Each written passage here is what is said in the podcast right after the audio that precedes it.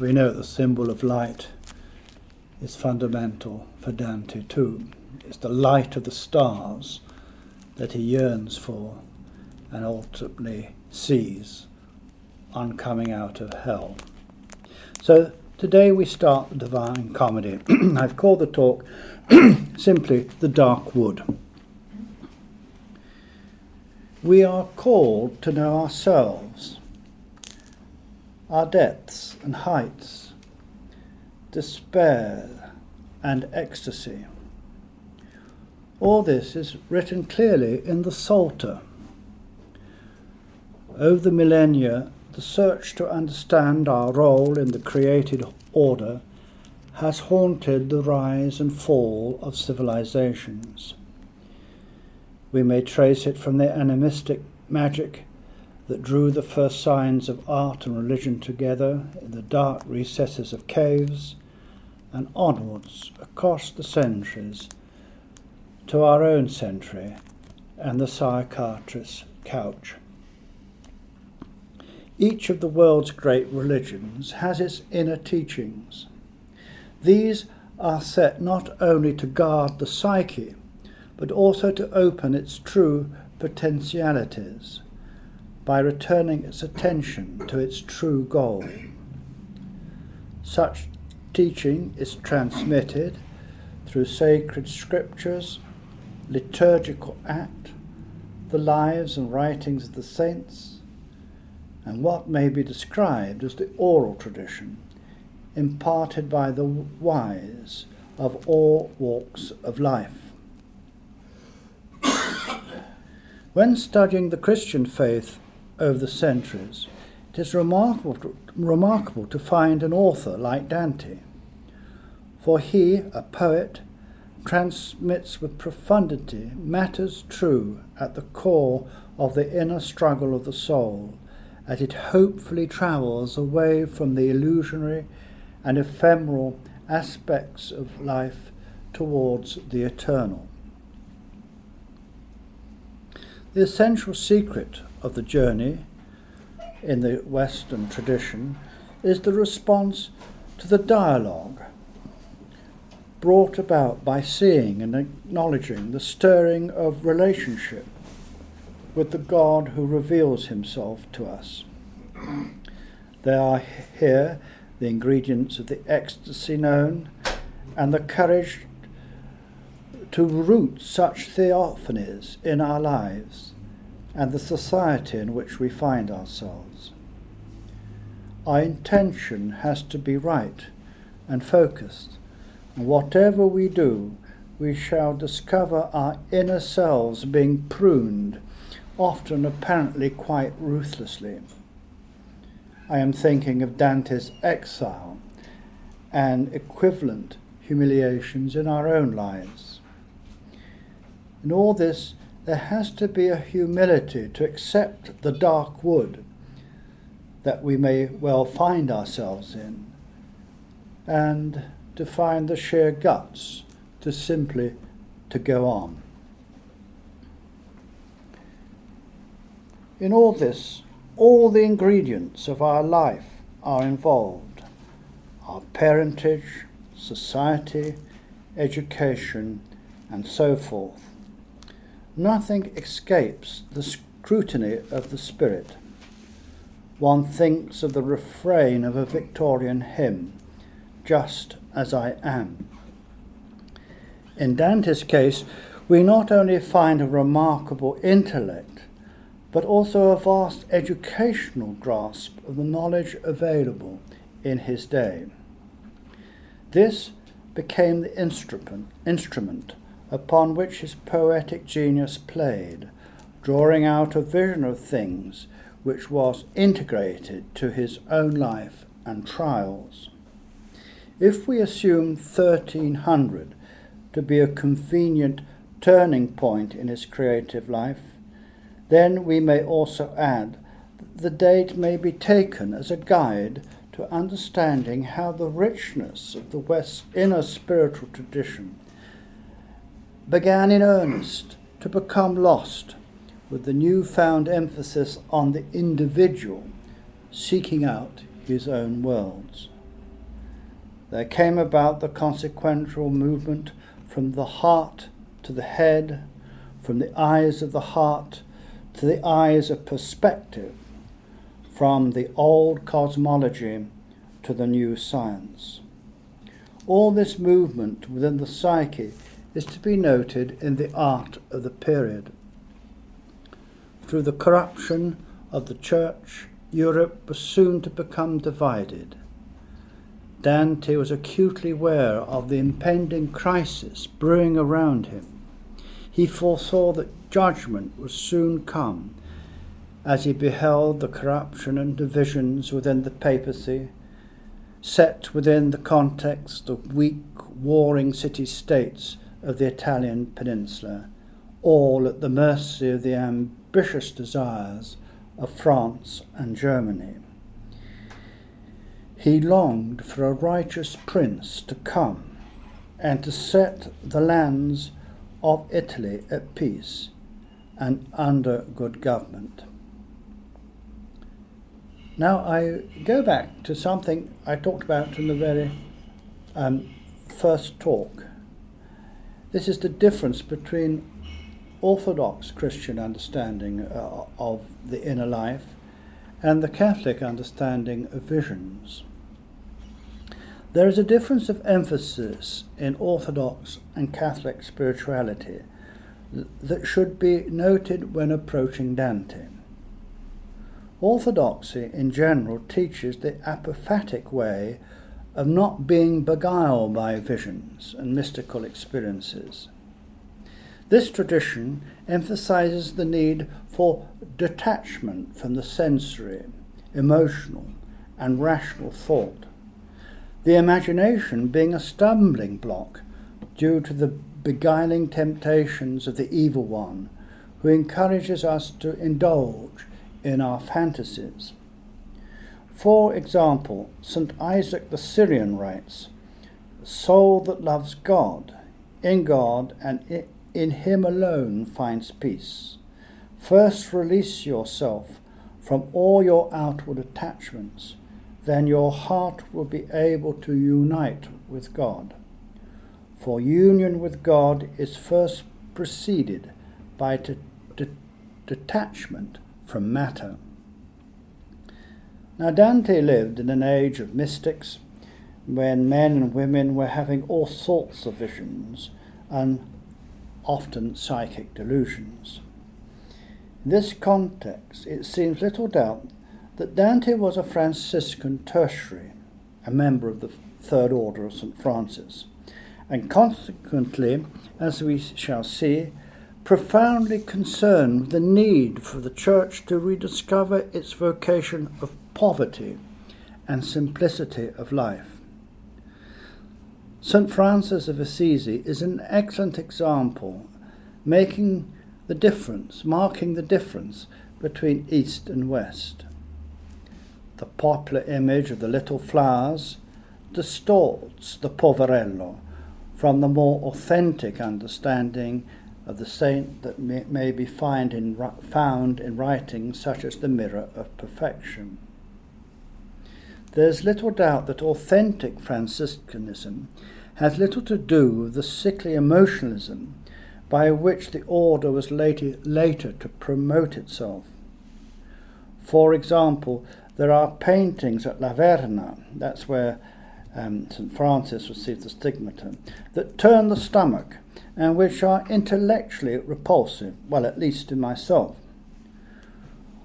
Orthodoxy, in all its prayers and teachings, always balances the cross with the resurrection, and therefore the overtly concentration of the sufferings and wounds of Christ found in the West is in the East always balanced by the resurrection and the glory of the transfiguring light of the Holy Spirit. The stigmata, for example, is unknown in Orthodoxy. The records, whether accurate or not, of Francis's intense labour of the imagination, psychic suggestions, and visionary images help to indicate the dividing line between the apophatic and what Charles Williams calls the affirmative way that Dante lays before us. The teaching of the fathers of the East is admirably summed up in the words of St. Nilos of Sinai when he admonishes Never desire nor seek any face or image during prayer. Do not wish for sensory visions of angels or powers or Christ, lest you lose yourself by mistaking the wolf for the shepherd and worship enemies, the demons. The beginning of the beguilement of the mind is vainglory which moves the mind to try and represent the deity in some form or image. What are we to make of Dante's Commedia in the light of such things, with its proposed visions of the afterlife, of saints and angels, the Virgin Mary, and Christ? As will eventually be shown, Dante certainly does not suggest that he saw God, but that he had a deep intuition into the mystery of the Most Holy Trinity and of the Incarnation. As for the rest of his tale, he records in language of the highest poetry a knowledge of the soul and its journey. And for this he uses all the true and affirmative imagery available to him. In harmony with the Orthodox East, Dante had no doubt about demons and their beguiling power. Uh, we should certainly see that fact as we read Hell, together with the absolutely necessary ministry of the angels, the prayer of the saints, and the intimate relationship between the living and the dead. The transfiguring light and glory of the Holy Spirit, of judgment, and the general resurrection.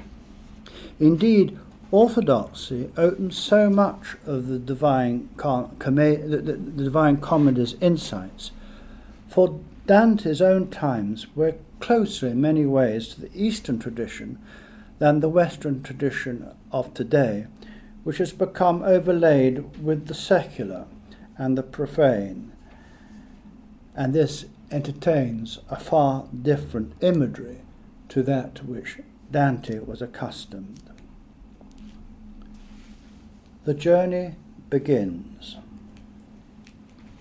At the outset of the Inferno, Dante suggests that there are two ways to God the way of the saint, known or unknown, who stands before God and ascends, figuratively, the penitentiary hill of Calvary towards the direct and sure embrace of the Saviour.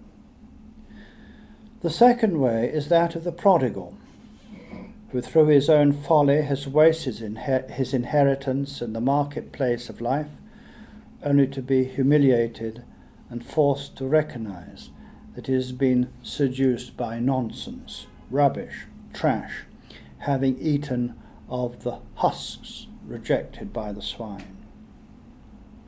There is no doubt Dante knew that he belonged to the second category and assumes this is so with the far greater majority of his readers. The tale he sets out to tell was his own, complete with warts and all. He assumed that his tale, in essence, had bearing on our own life.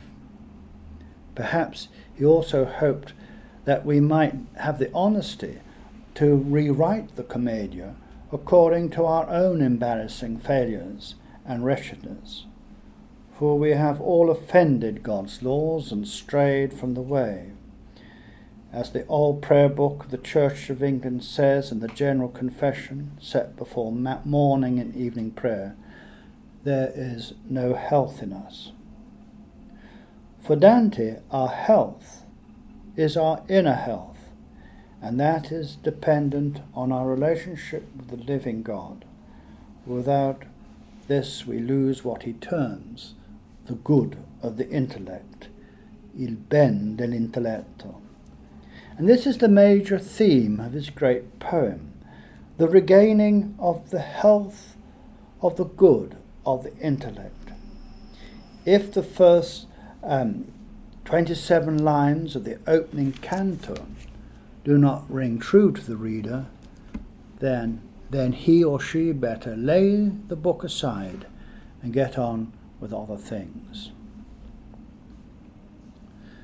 These opening lines paint the picture of an, emo- an emotional and intellectual breakdown, personal defeat, confusion through sin and error, as well as the hardness of the heart, by which the heart becomes in- incapacitated, unable to return to God. Let's look at those first three famous lines. Nel mezzo del cammin di nostra vita mi ritrovai per una selva oscura che la dritta via era smarrita. Midway this life, way of life, we're bound upon. I woke to find myself in a dark wood where the right road was wholly lost and gone. We find here three essential images the dark wood, waking from sleep, and the right road. In the book of Genesis, chapter 2, we find Adam and Eve in the Garden of Eden and the tragic loss of the beauty that surrounded them. On completing his arduous climb of Mount Purgatory, uh, if you look in the little diagram at the beginning of the, di- uh, of the Divine Com- Comedy in Dorothy Sayers' uh, edition, you, you can see that hell and purgatory are intimately related, and that will become more and more obvious as we press along. On completing his arduous climb of Mount Purgatory, Dante enters there the wood of earthly innocence that is, the Eden we should have known in our hearts. And there is a strict parallel between these two woods, the dark wood and the wood, wood of earthly innocence. It's the same wood, known from two totally different aspects. Sin turns the beauty once known into sludge. The immortal wheat known in childhood, in childhood's innocence is lost. For as Thomas Traherne explains in the third meditation of the third century, with much ado I was corrupted and made to learn the dirty devices of this world. To lose the vision of the eternal, archetypal beauty is to fall into a deep sleep that forgets all that was once intuitively known. The image is Platonic and may, may be interpreted on more levels than one. For example, Dante could be suggesting that there are two falls. The first occurs at our birth due to the fact that the soul comes from God we forget the oneness once known, initially for the warmth known within our mother's womb, and at birth we fall through the dreamlike fascination for the illusory shadows of this world. The second fall comes precisely because of this fascination with the ephemeral, as described described so well by Thomas Traherne. Note that Dante makes it clear that the manner in which we drowse into sleep of a misdirected life, lacking in right intention, is hard to analyze, for the senses gradually, imperceptibly numb the inner life. For example, he cannot fathom out how he initially became lost in the dark wood. Io non so ben ridir come io ventrai, tant'era pien di sonno a quel punto che la verace via abbandonai.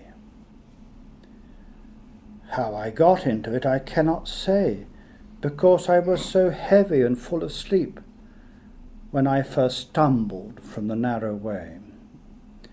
Canto 1, lines 10 to 12. when Dante speaks of the narrow way, the Italian has the true way.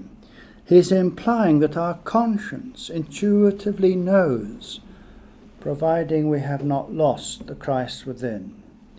That which tells us what is right, our moral consciousness. Buddhists have a similar concept and speak of the body, bodhicitta within us all.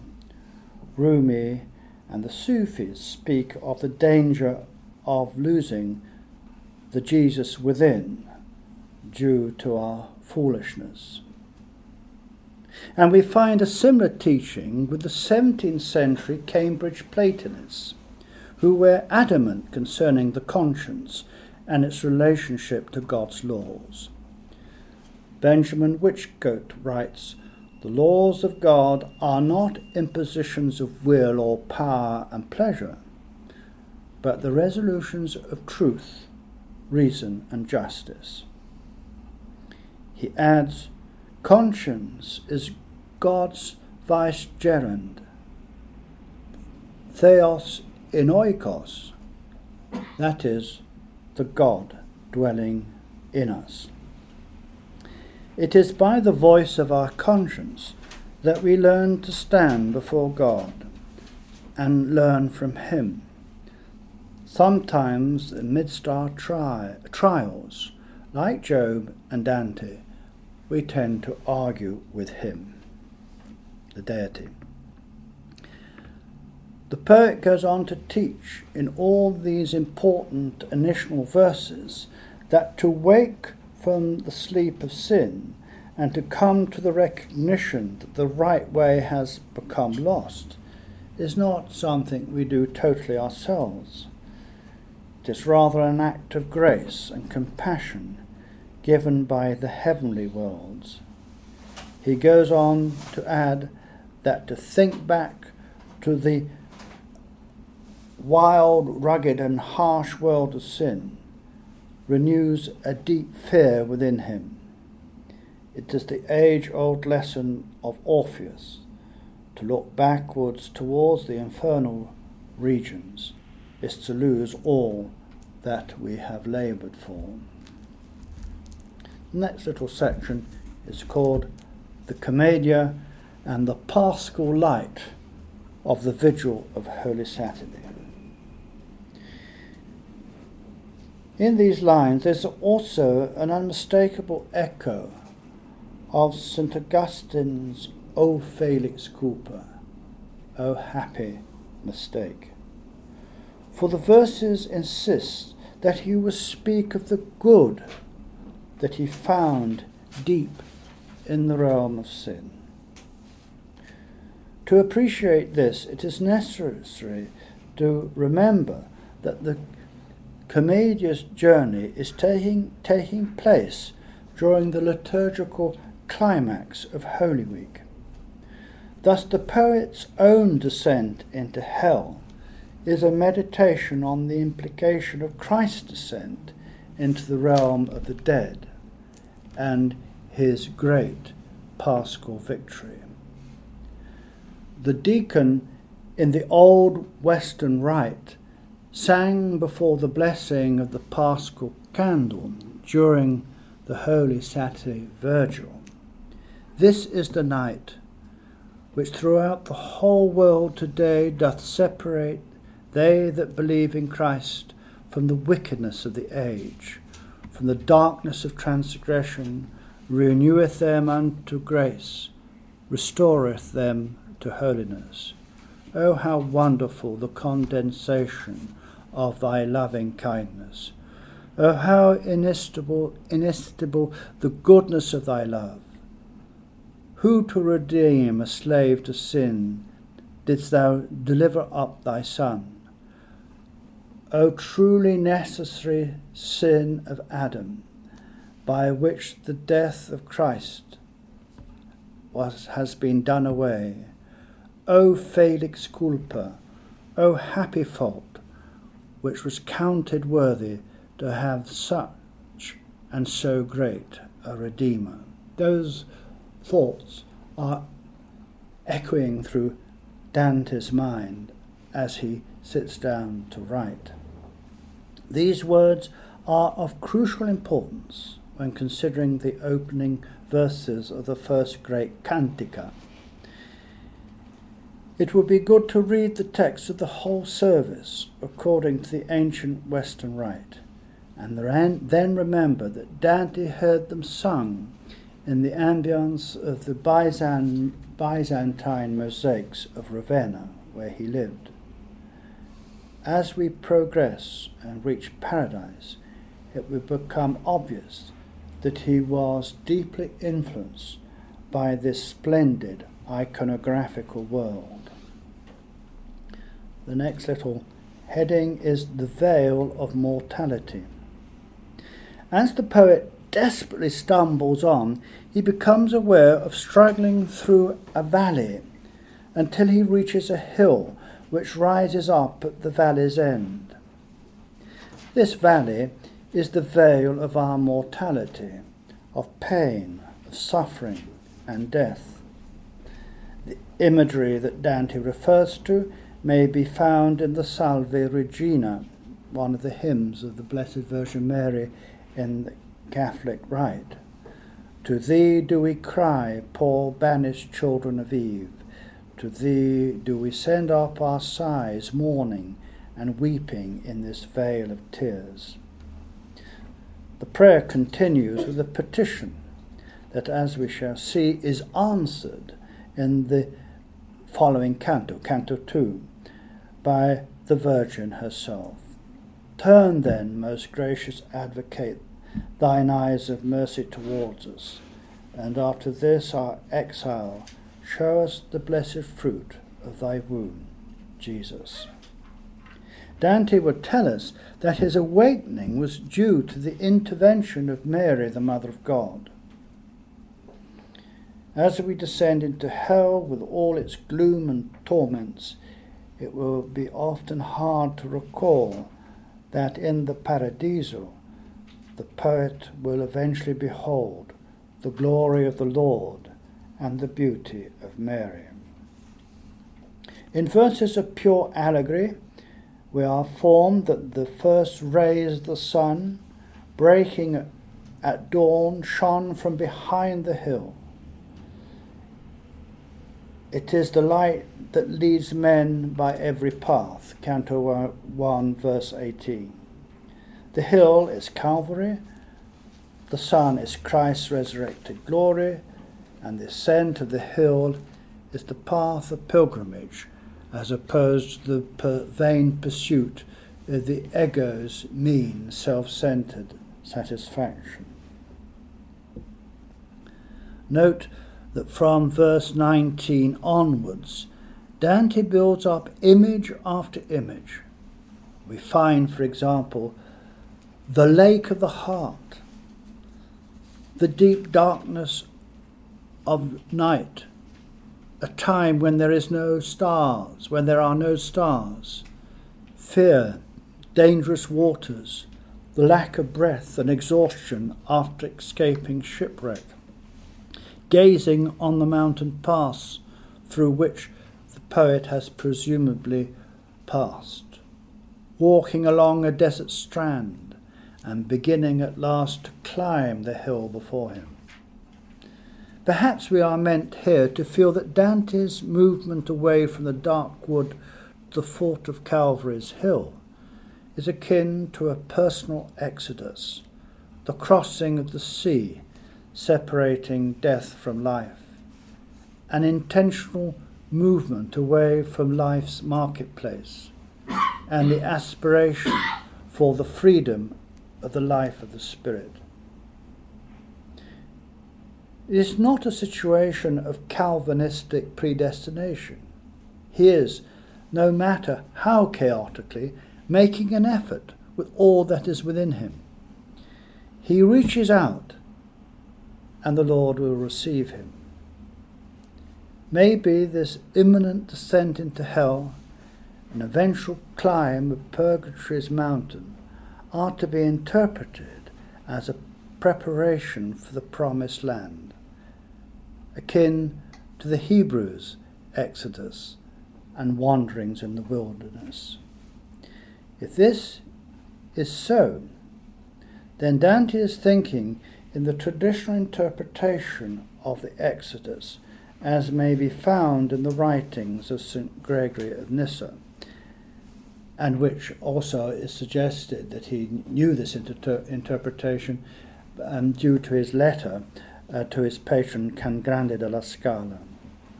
Thus, the humiliation of his exile from Florence was eventually, through grace, to become positive rather than negative. For out of his experience, its experience was to be born his great poem for the benefit of many. Victory overcomes defeat for the new life of the Spirit. Next he- heading is simply the three beasts and their significance. Dante sets his pace to climb the hill, but finds his way blocked by a never resting leopard, the image of incontinence. He frankly states that the beast will not depart from before his eyes thereby implying the lust of the eyes distracted him and would not allow him to concentrate on the great task of penitence ahead of him. Fifthly, he turns and makes his way down the hill. However, the new light, the new day is now breaking with all its splendour. Dante notes that the sun, that is, the light of Christ, Likewise, the paschal light of the candle lit on Holy Saturday rises with the stars that were with it when divine love first set those beautiful things in motion. Lines 37 to 40. In other words, the archetypal life is being rekindled in the poet's soul. The theme of the stars is an essential image in the Commedia, as we've already pointed out. On descending into hell, their light is extinguished. He emerges from the underworld once again to admire their beauty.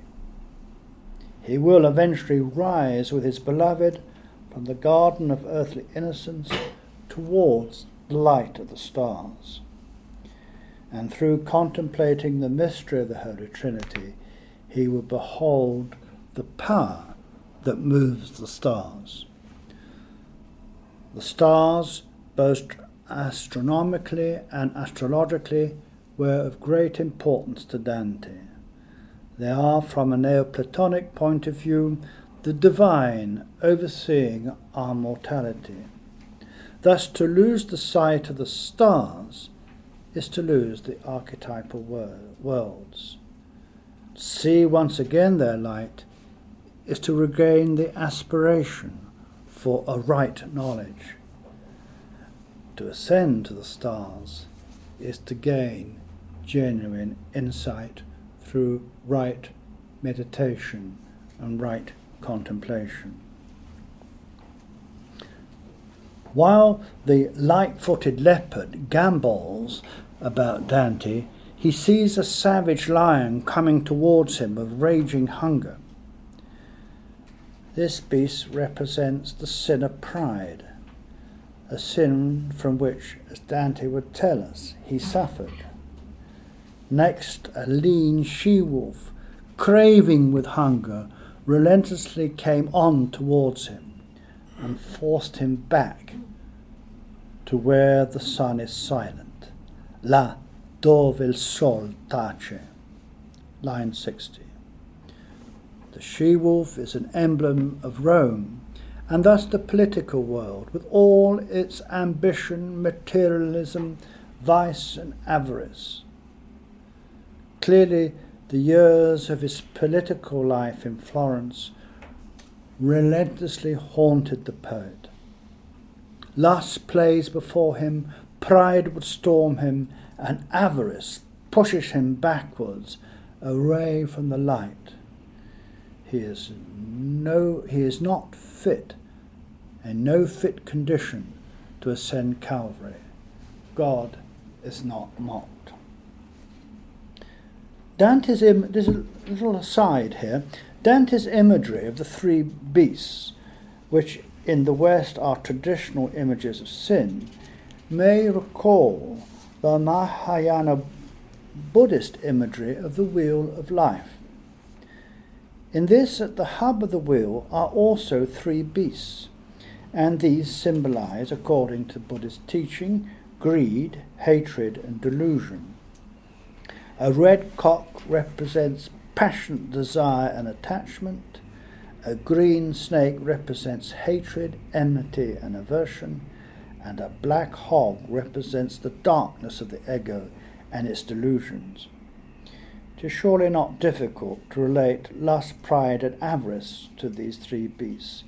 Indeed, indeed their interpretation serves, serves to open up Dante's understanding of these root sins of the delusive power of evil.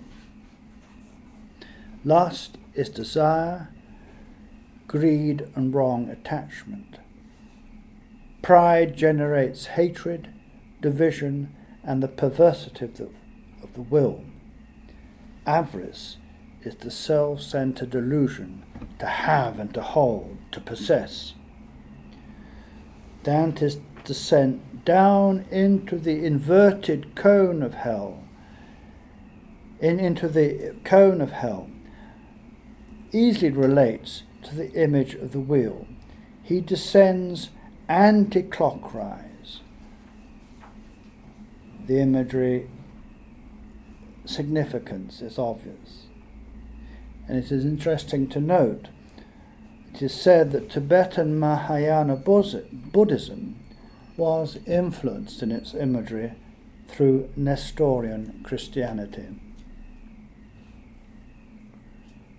Virgil. The poet stumbles down, down the track by which he had sought to climb the hill. Suddenly he sees a human form, a ghost or human form he knows not. The Shade of Virgil, 70 to 19 BC. The Roman, Roman poet, the author of the Aeneid, Georgics, and Eclogues, has come to him to be his guide down through hell and not Mount Purgatory. But why a pagan poet? Why not a Christian saint, or perhaps even his guardian angel? To understand the fundamental role of Virgil, it is necessary to move from the literal to the allegorical interpretation of the tale. He represents the essential good of the intellect granted to all, but which is too often neglected, ignored, or even squandered through being devoured by the three beasts of lust, pride, and avarice. To lose the good of the intellect for Dante is to be in hell. And to regain it requires an understanding, an understanding of what hell is, together with undertaking the arduous climb of purgatory's mount. God is not mocked. We must make the effort for grace to be given us the gift of the good of the intellect, il ben dell'intelletto, which you will find in Canto 3, verse 18, enables the building up of a human wisdom through a proper res- response to life's experiences. such wisdom is open to all. The ancient world acknowledged innate principles of knowledge in the human soul, which were predisposed to an understanding of the world.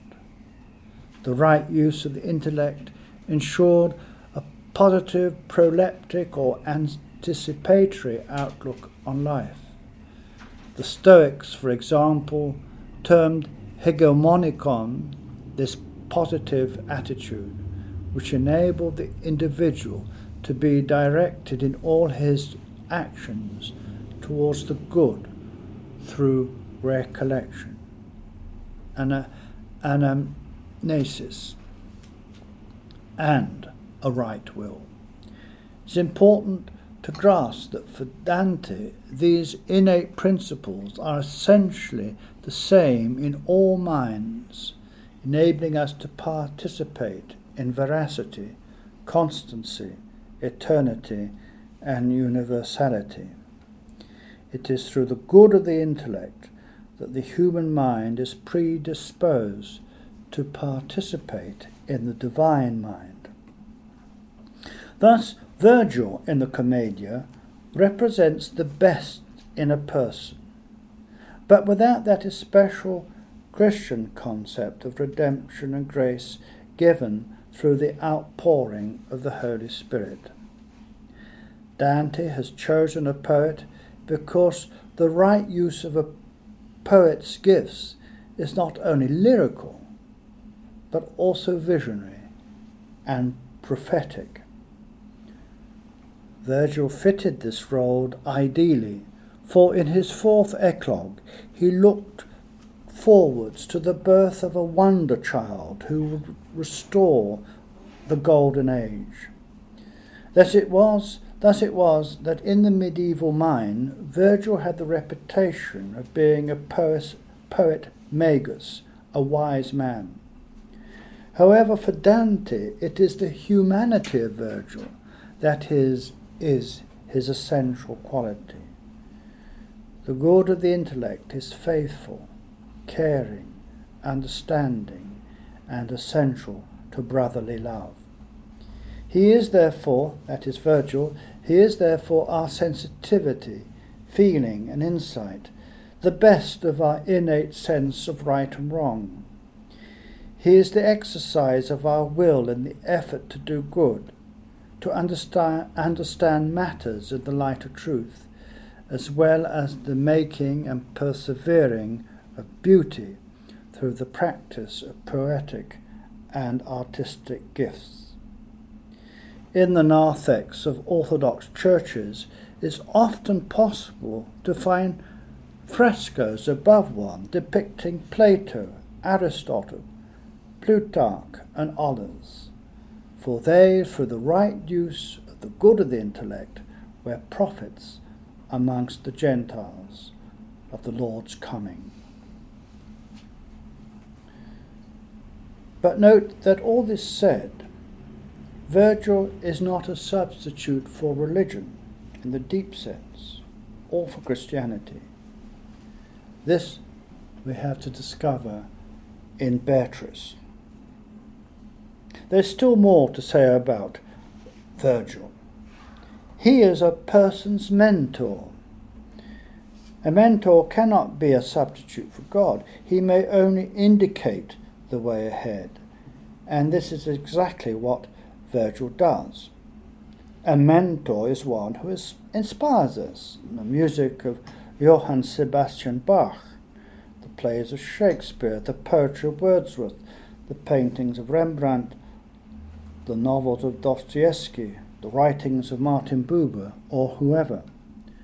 We all need a mentor, even mentors they are essential for getting our sluggish souls to move along the way, to embrace life, to know truth, to find the Christ within us.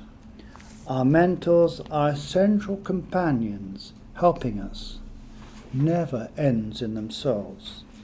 Hero worship is a deadly delusion that blinds us to the true shepherd of our souls. The next heading is the Greyhound. Much has been written about Dante's prophecy of the greyhound, who will come one day and drive away their avaricious she wolf back to hell. You will find that in uh, Canto 1, lines 100 and 111.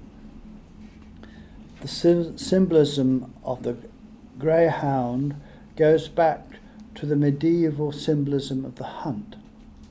And we can find a parallel of it in Francis Thompson's The Hound of Heaven.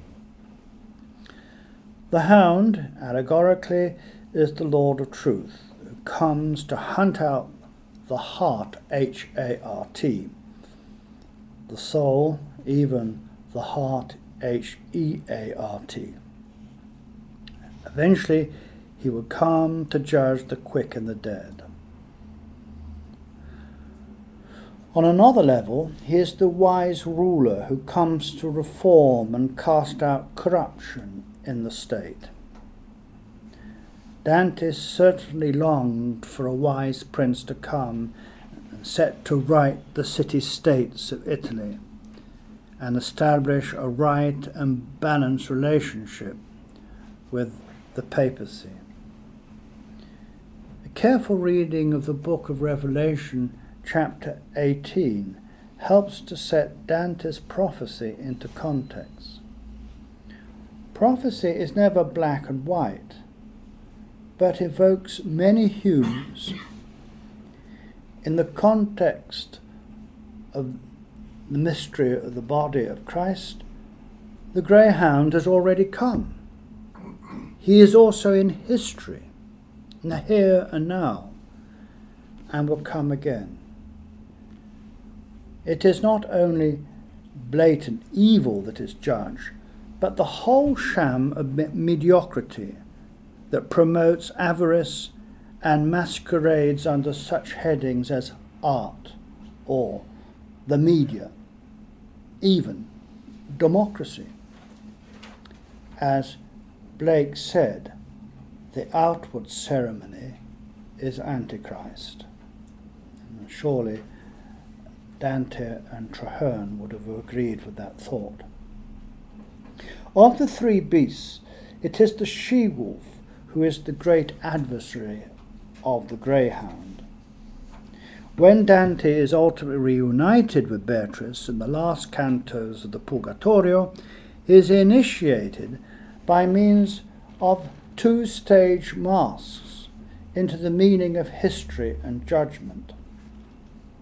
Here, at this point of the tale, it's important to note that it was the she wolf that drove Dante back down from the hill of Calvary. In this sense, he was judged. The power game of politics and the bustle of the marketplace drive him away from what he knows to be true. He is haunted by the total failure of his brief political career. He is utterly humiliated by his exile from his beloved Florence. Hell stands before him. Its echoes reside even in his heart. He cannot move on without unmasking the Lucifer abiding in his own selfhood, together with all the voices of the spirits that tempt him to be the fairest of all, the greatest poet of all time. Is at a point of utter crisis. He must accept the judgment of his wretched condition. Dante's failure was due to becoming becoming embroiled with the energies with energies contrary to his true self. A poet plays with fire if he becomes involved with politics. It is so easy to set out on life journey by choosing a career and by making the mistake to become involved with the delusions that alienate us from the life of the spirit. the let's go, let's get, have and hold, the egocentric, eco-centered mentality of the marketplace is totally contrary to the poet's vocation. William Blake once more helps. A poet, a painter, a musician, an architect, the man or woman who is not one of these is not a Christian. The eternal body of man is the imagination, that is God Himself. The divine body, Jesus, we are all His members. In eternity, all is vision. And so the Christ within us is not only our conscience, but the true channel of the imagination as opposed to delusive um, fantasies. This, according to Blake and Dante, is the true creative life. Clearly, the poet wish, within wishes to succeed. However, the games for power in all walks of life will be against the life of the Spirit. Dante's failure and exile were his own making. They drew him out of his shell and made him consider the interplay between people and how through their actions they might either ascend or descend. He would offer his tale to all, remoulded into great poetry. Maybe a few would listen to his warnings and understand his insights. The tale is one of how life's bitter miscalculations and failures may be through grace turned into victory. Failure announces but a new chapter in life. The imagery of Lady Julian of Norwich is so apt here. Our wounds become our worships. Thereby we are taken into the mystery of the cross, that stumbling block for so many. Like Thomas Traherne, Dante was to learn that the cross is the abyss of wonders, the centre of desires, the school of virtues, the house of wisdom, the throne of love, the theatre of joys and the place of sorrows. It is the root of happiness and the gate of heaven. The first century meditations, number 58 in Traherne's Uh, centuries. But we shall have to wait until we reach the heavens of the Paradiso before we shall learn Dante's deep teaching concerning how the cross and the light, that is the glory, are interrelated. Canto 2 The journey continues. Canto 1 is a grand overture the whole Commedia. Canto 2 is an extended prelude to Hell proper. It sets out the mystery of the three blessed ladies and Virgil's mission to which Dante owes his rescue from the dark wood. The poet invokes the muses to kindle his memory. The awakening of his memory will likewise require the illuminating of his memory and the right effort of the will. For as William Drummond wrote in his A Hymn of the Fairest Fair in 1623, echoing the same Augustin, Augustinian thought at that influence, influenced Dante, so in our souls three and yet one are still the understanding, memory, and will. Dante turns to Virgil in weakness and fear, he acknowledges that he is not Aeneas, who was called to descend into Hades in order to learn of his mission to settle in Italy and so bring about the foundation of Rome. Um, little footnote there. However, Dante's descent does set out the wrongs of his land, and in the poem he looks forward to the day when Italy is united and whole. He goes on to say he is most certainly not St. Paul, who, who according to an early text, had a vision of hell. Another little footnote there the text of the Apocalypse of St. Paul and Dante's verses are inspired by the second book of Corinthians, chapter 12, verse 2. I knew a man in Christ above 14 years ago, whether in the body or out of the body, body I cannot tell. God knoweth, such as one caught up to the third heaven. He is confused. At times he wishes to descend, at other times he is unwilling, for all sorts of thoughts flood into his mind. Virgil, the good of the intellect, immediately diagnoses the poet's condition. He is a coward. L'anima tua è di viltal, de offesa. Your spirit is beset by cowardliness.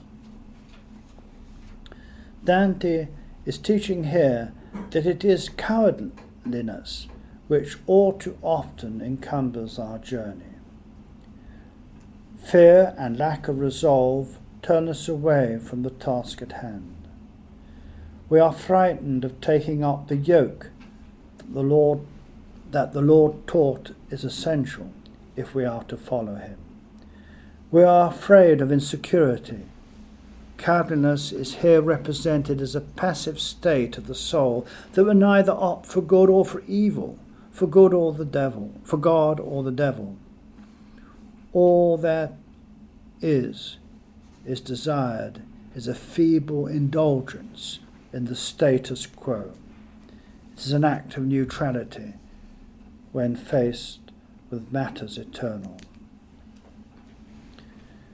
In order to stir the human soul into good act, into action, the good of the intellect must be activated in a person.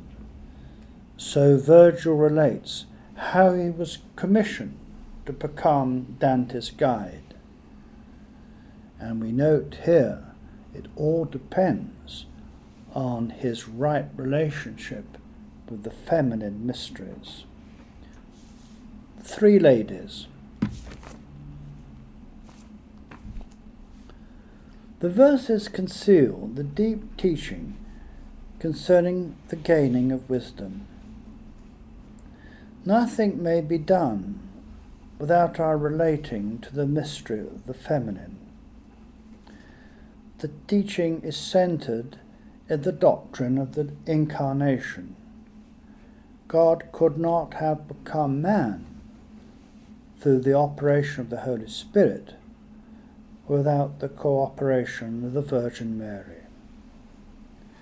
Likewise, God cannot be with us without, without our own cooperation.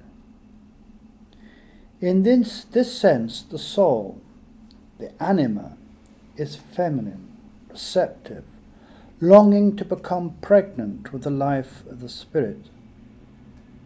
We too must allow Christ to be born within us, deep in the heart, the very centre of our lives, the deep cave that is within us, I which I think the Hindus call the Guha, G-U-H-A. The reader may well be perplexed as to why it takes three ladies to draw the wayward poet back to the way. Their ministry is clear. They send Virgil, the good of the intellect, to awaken Dante's own right use of the mind. In this, it is fundamental for him to acknowledge the feminine mysteries, ranging from Mary the, the Theotokos, the Mother of God, St. Lucy, the patron saint, saint of the weak sighted, to Beatrice, the beloved. But why three ladies? Sorely in matter, the Mother of God alone should have been sufficient. The answer lies in the Commedia's essential symbol, the circle. Look at the diagrams of the three realms. The circle throughout is their origin. The Cambridge Platonist Ralph Cudworth offers a pertinent and helpful explanation. This comes from a treatise concerning eternal and immutable morality, which was published after the author's death in 1731. God's nature is better expressed by some in this mystical or enigmatic representation of an infinite circle whose inmost centre is simple goodness the radii or rays and expanded area thereof, all comprehending and immutable wisdom. The exterior periphery or immediate endless circumference, omnipotent will or activity by which everything without God is brought forth into existence. Cudworth's thoughts are, of course, a commentary on the traditional saying that God is like a circle whose centre is everywhere and su- whose circumference is nowhere. Henry More, not the sculptor, but another Cambridge Platonist, in, in his Platonic Song of the Soul, explains the symbolic use of the word centre, central, or centrality as follows. When they, the words, are used out of their ordinary sense, they signify the depth or innermost being of anything, from whence its acts and energies flow forth. Now think, if you know it, of the icon called in thee rejoices, that shows the Mother of God at the centre of a panel, within a circle, seated upon a throne, with Christ Emmanuel seated on her lap. About her radiate the angels, and the saints stand in praise. Ideally, all are enclosed within an endless circle. The Christ child is the true centre and he is supported by Mary on her lap. Thus, Jesus is born into our world through the feminine mysteries, and in this all the saints may be said to be Mary like or Christ bearers. The icon represents the mystery of the Church in its deepest sense. If Dante, that is, the pilgrim soul, according to the allegory of the poem, is to become Christ like, he must first become receptive, fertile to the Spirit. He must become another Mary. Mary and Christ are the circle centre.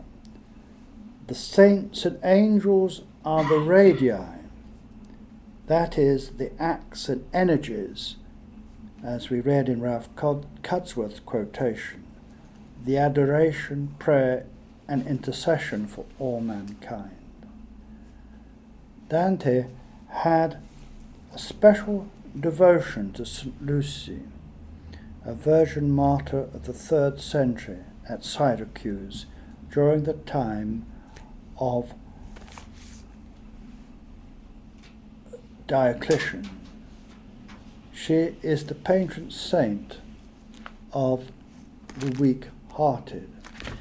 Maybe Dante considered himself weak sighted when confronted with the glory of illuminated grace. Lu- Lucy, Lucia, is a name implying light. Here is implied the true light of the soul. All the saints, militant and triumphant, radiate light, the light of the Transfiguration. This profound mystery we will be approached by Dante when we eventually reach paradise. Mary is the center, St. Lucy is the radius. Beatrice must therefore be like the circumference. Why? When the young Dante saw the nine year old Beatrice, he was overco- overwhelmed by beauty. And so began the new life. Her epiphany is akin to the sacramental principle, for she was an outward sign for the means of inward grace. She was and is Loda di Dio vera, the true praise of God. Canto 2, verse 103. Mary, the centre, the Mother of God, sends Lucy to Beatrice to care for her wayward lover. The memory of Beatrice's beauty awakens the good of the intellect, the role of Virgil in the tale. Dante is thus re- rekindling his understanding and memory and stirring up his will. There is therefore an essential relationship between the Holy Spirit and the truly feminine. We acknowledge the Spirit's omnipresence through the feminine aspect of the anima, the soul. Only thus do we understand the truly masculine. In the tale, Dante is only just beginning to wake up as to the true nature of his manhood. The Holy Spirit is the Spirit of truth, and in us reawakens the good of the intellect.